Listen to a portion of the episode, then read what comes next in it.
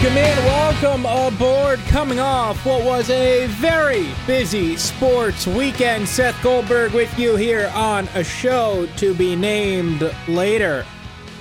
We are rolling. It is Monday, July twenty-third, twenty eighteen. And boy, do we have a couple of things that I, I want to get to here. Of course, we've got Tiger Woods, his charge through the Open Championship yesterday. And we'll get to that. But I need to start off with the New York Mets. Not for anything they did on the field, but for the awful, embarrassing weekend they had off of it. So we'll get to Tiger Woods a little bit later on in the show. But let's start in Flushing at Citi Field and this weekend at Yankee Stadium with the New York Mets. Because, yes, they won a game against the Yankees. And, and to the Mets and to their fans, especially in a down year, that means everything, right? That means the world to be able to win a game against the New York Yankees. It really does. I was at one of the Subway Series games earlier in the year, and, and I was at the one where the Mets beat the Yankees Sunday night at Citi Field, and you could see how much it meant to Met fans to win that game. So that's a big deal for them on Friday night. Except everything else they did was a mess. An absolute mess. An abomination. An embarrassment. Whatever word you want to use. Everything else they did was wrong. Let's start, I guess, in semi-chronological order here. They don't use Jeurys Familia Friday night because they're getting close to a trade. Which makes sense, right? That's what you do if you're going to trade a guy. But once the trade is consummated, once the trade is made and announced and, and you see the pieces coming back, you have to question what the Mets are doing. They get two minor leaguers and international slot money. They unload their three million dollars salary of Familia. And it looks like it's the same old Mets. It looks like nothing changed in the operations of the Mets. They will always make the deal that gets them out of the most money. They will always make the deal that costs them the least. Because that's how the Mets operate, because that's how the Mets have operated and will operate. That's the New York Mets. And that's what they did in trading a legitimate asset in Jeurys Familia. They could have gotten something back. They could have netted a legitimate package for Jeurys Familia. And instead, they end up with two minor leaguers, a reliever who's already twenty-six, and a third baseman who's not hitting very well at single A, and a million dollars to go use in the international signing market. They got a very low return. Jeurys Familia is having a phenomenal year. He's been really good for the Mets. Yet, this is what they get. They get little to no return for a guy of all-star caliber, for a good relief pitcher. He's not Aroldis Chapman. He's not Andrew Miller. He's not maybe Zach Britton when Britton was healthy, but he's really good, right? He's among the top relievers that are on the market this summer, and that's what you got back for him. That's what you got back for him eleven days before the trade deadline. When you could have waited, when you could have held on, when you could have waited teams out and asked for and demanded more, you got this. That's why this trade is so bad. This was not up against the deadline. They could have waited. They should have waited. And instead they end up with an embarrassing return for a very good reliever. And don't just take my word for it. Go read columns by Keith Law on E S P N dot com. Go read Jeff Passan's column on Yahoo Sports. And, and Jeff's column uh, goes into a little bit of the more than just this trade of what happened this weekend. But both of them really good. Both of them pointing out the embarrassing types of return. And Keith Law out and out calling out Mets ownership, which is what needs to happen. And we'll get to that in a little bit. But you follow that up. You follow up the Familia thing with whatever was going on with Yoenis Cespedes on Friday night. And Yoenis Cespedes comes back, plays Friday night. Fans are happy. People are excited. He hasn't played in nine weeks. He's going to be back. Yes, great, awesome, can't wait. Until after the game when he says he might need surgery. After the game when he says this surgery can keep him out eight to ten months. And that he's going to wait until the offseason to have it. And when you listen last night and see Buster Olney on E S P N talking about how devastating an injury this is, when you hear him talking about how maybe that's not an accurate timeline for the injury, and it could be longer than what Yoenis Cespedes said, you really have to question Cespedes, you really have to question the Mets, and you really have to wonder, why in the world would you wait until the offseason to get this surgery done? Why would you put this off? Because if it's going to take ten months to come back, if it's going to take eight months to come back, do it now. Miss the next eight months. Don't put this off. Don't wait three months to have surgery. Miss ten months. Miss your time now. Miss your time in a lost season. And when the Mets can't get their message together, when Mickey Callaway comes out on Saturday afternoon and says, oh, that was, that's the first I'm hearing of this, it looks bad. It looks like you're not even the same team. It looks like you're not even working for the same people. And that's where we are with the New York Mets. An organization in dysfunction. An organization that doesn't seem to know its direction. And this is without getting into the Noah Syndergaard getting sick while doing a great thing, because that's just a only that happens to the Mets story. That's not an incompetence story. It was just a cherry on top of the sundae this weekend that Noah Syndergaard got sick, that Noah Syndergaard caught something that only kids have because during the All-Star break, he was doing a good thing and working with kids. Only the Mets that can happen to, right? Only the Mets. The cherry on top. You've had these issues now with the Mets for what, the last fifteen years? You've had this gross incompetence.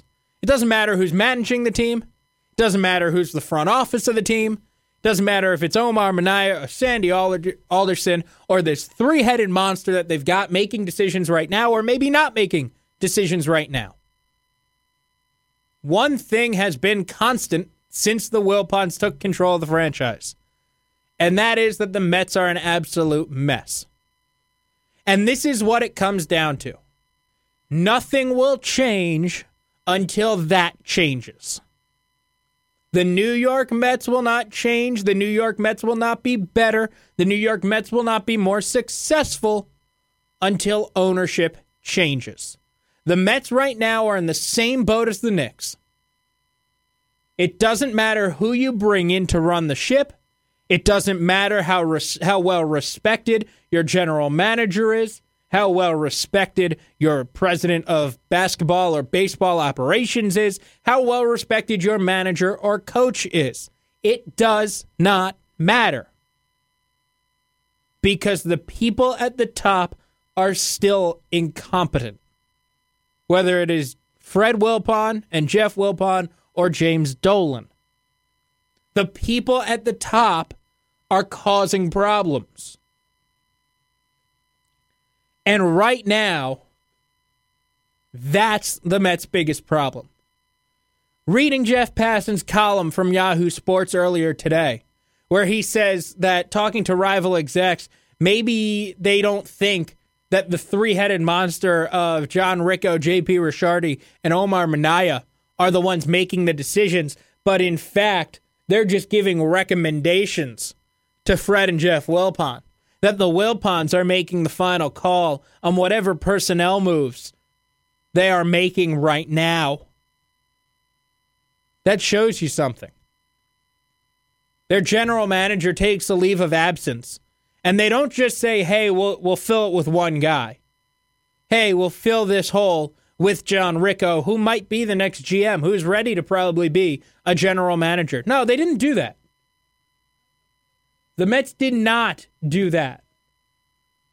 Instead, they went with a three-headed approach, a three-pronged approach. And when you've got that many cooks in the kitchen, you can't make decisions. When you have that many point people, you have no point person. And I think that's the situation that the Mets find themselves in now. Because of the terrible way this franchise has been run and is being run, they find themselves in trouble. They find themselves incompetent. They find themselves stumbling over themselves as everything goes wrong and crashes down around them.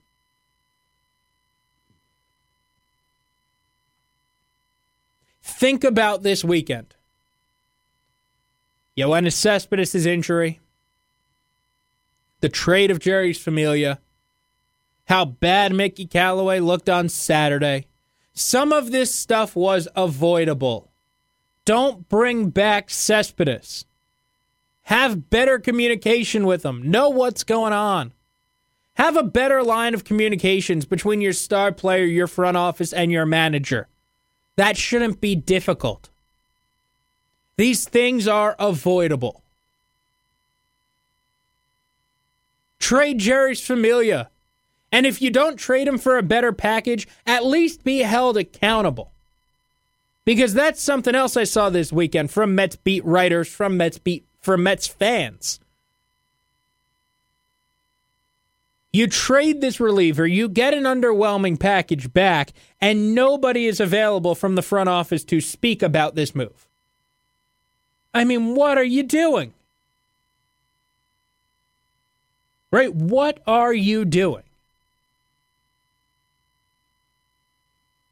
It's absolutely incredible to me what this weekend showed. We all know it's there with the Mets. We all know that this mess is lying underneath the wave here. We know that's out there. But it all bubbled up to the surface this weekend. Injury issues that won't go away, even after getting rid of the entire medical staff from the previous regime, from, from the previous coaching staff. It doesn't seem to matter. This franchise is cursed. And I don't mean like on a ancient burial ground type cursed. I mean they have terrible owners. I mean they have bad ownership. I mean, they are cursed at the top. And all this stuff trickles down. Everything you do comes from the owner. Front office attitude and mentality, coaching attitude and mentality, it all comes from the owner. And right now for the Mets, that's a bad thing. Before we get to Tiger Woods and the Open Championship and, and some golf talk here to wrap up the podcast, let me remind you that if you missed any of our shows, you can get caught up with our best of podcasts on the block on demand with Brent Axe, The Daniel Baldwin Show, and Orange Nation when we return on August sixth. They're all on E S P N Syracuse dot com. They're all on our iTunes feed. Get them delivered straight to your phone every day. Just subscribe on iTunes, search E S P N Syracuse. Look, you're listening to a podcast right now. You know where to find the podcast. So just go listen to all the other ones that we've got on E S P N Syracuse. And while you are on E S P N Syracuse dot com, check out the Audio Vault as well.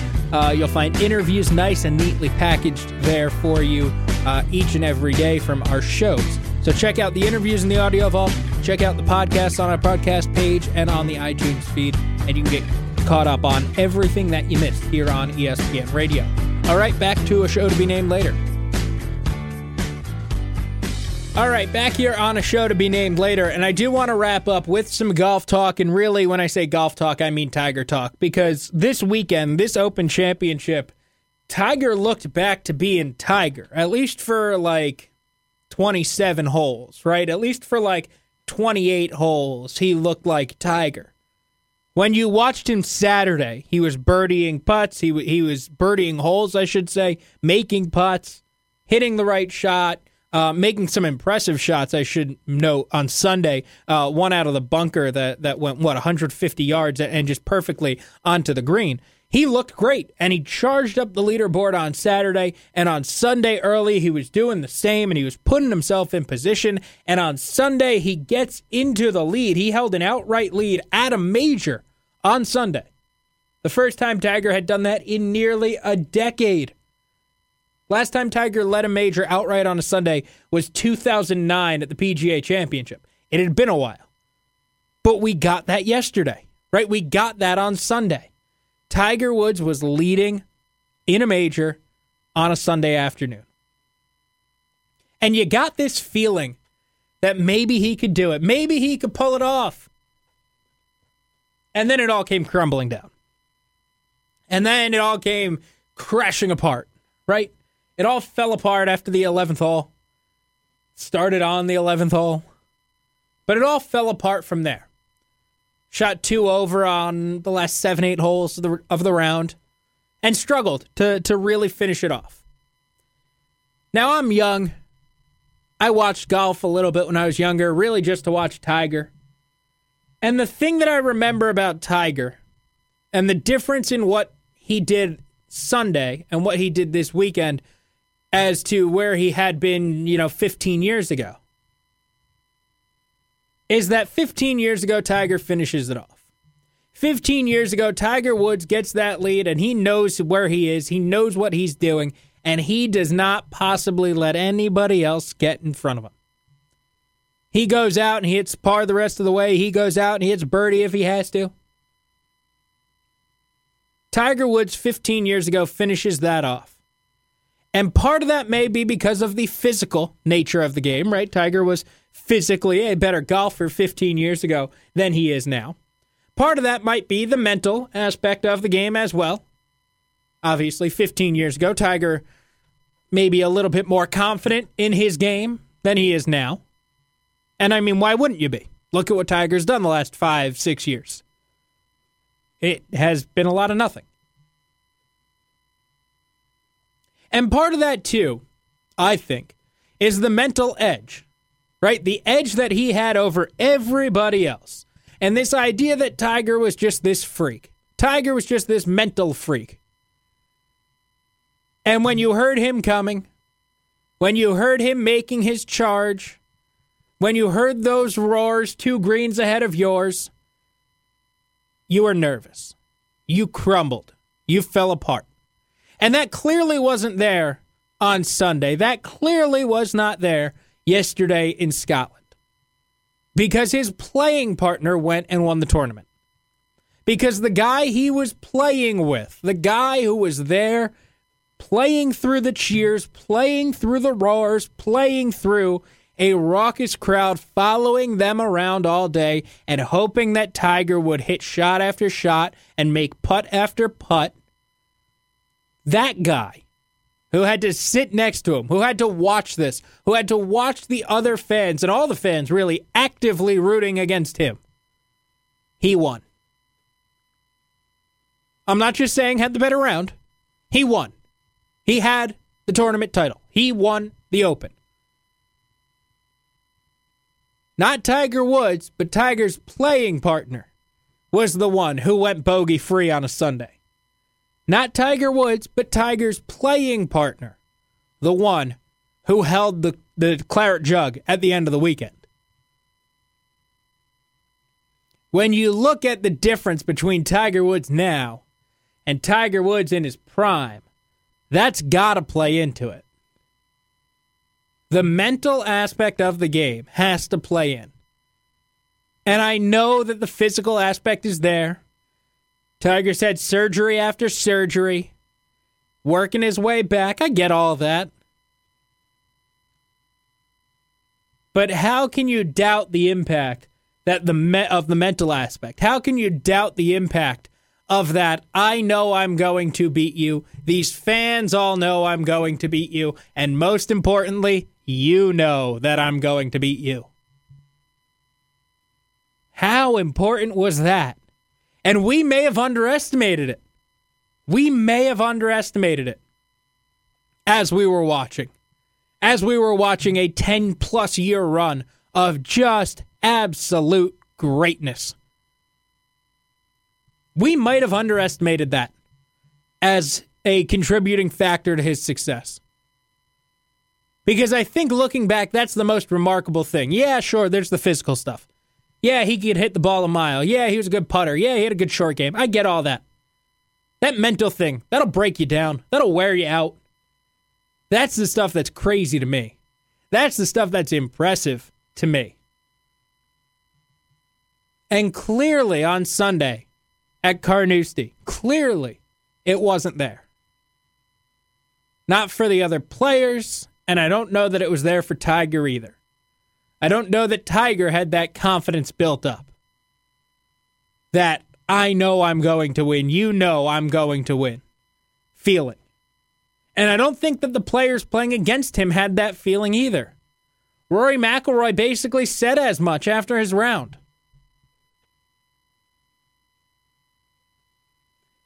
After the round, Rory was asked about this.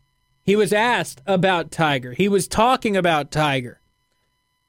And he said that Tiger is not feared quite like he was in his prime. It's a different Tiger that the golfers now have to deal with. With Rory saying, quote, not the Tiger that Phil and Ernie and those guys had to deal with. It's a different version. But he's right there. He's getting himself in the mix. He looked good in D C a couple weeks back. He looked good here. Think about what Rory McIlroy is saying there. And it makes a lot of sense. Like, hey, this guy's still good. Hey, this guy's still competitive. Hey, this guy's still a really good golfer and could go win some events. But he doesn't have that mental edge over us that he did over Phil Mickelson, over Ernie Els, over Vijay Singh, over anybody else. That edge isn't there. And if I had to guess why, it's because these guys were growing up watching him, not playing against him. They were sitting on their couch watching Tiger Woods beat Phil Mickelson, beat Ernie Els, beat Vijay Singh, beat anybody else who came his way. They weren't the ones losing to him. They weren't the ones going through it week after week. Wondering, hey, is this going to be my chance? Is this going to be my opportunity to win? Or am I going to be sitting here again, head in my hands, knowing that Tiger's the one who's holding the trophy up at the end of the weekend? They weren't there. They don't have those, those aftershocks, that P T S D, so to speak. They don't have that because they weren't there. They weren't playing. That effect doesn't work on them. They're over it. It's a remarkable transformation to watch. This would have been an incredible cap on his comeback because this is remarkable. If he, if Tiger Woods can come back and win a major championship after everything, after the sex scandal, after the back surgery, after another back surgery, after all the years away, after not winning one for more than a decade, this would be incredible. Nothing short of incredible. And it may still happen in time, and I think that this weekend was a sign that it very well could happen at some point. It just didn't happen this weekend. And it's going to be a little more difficult than it was fifteen years ago for Tiger to get done. That does it for us today on a show to be named later. We'll be back tomorrow with more, plenty more, as we uh, head closer to football. Think about that. We're almost at football season. Training camp's opening up. S U football training camp opening up in about a week and a half. We'll get it all covered here on a show to be named later. We'll talk to you later.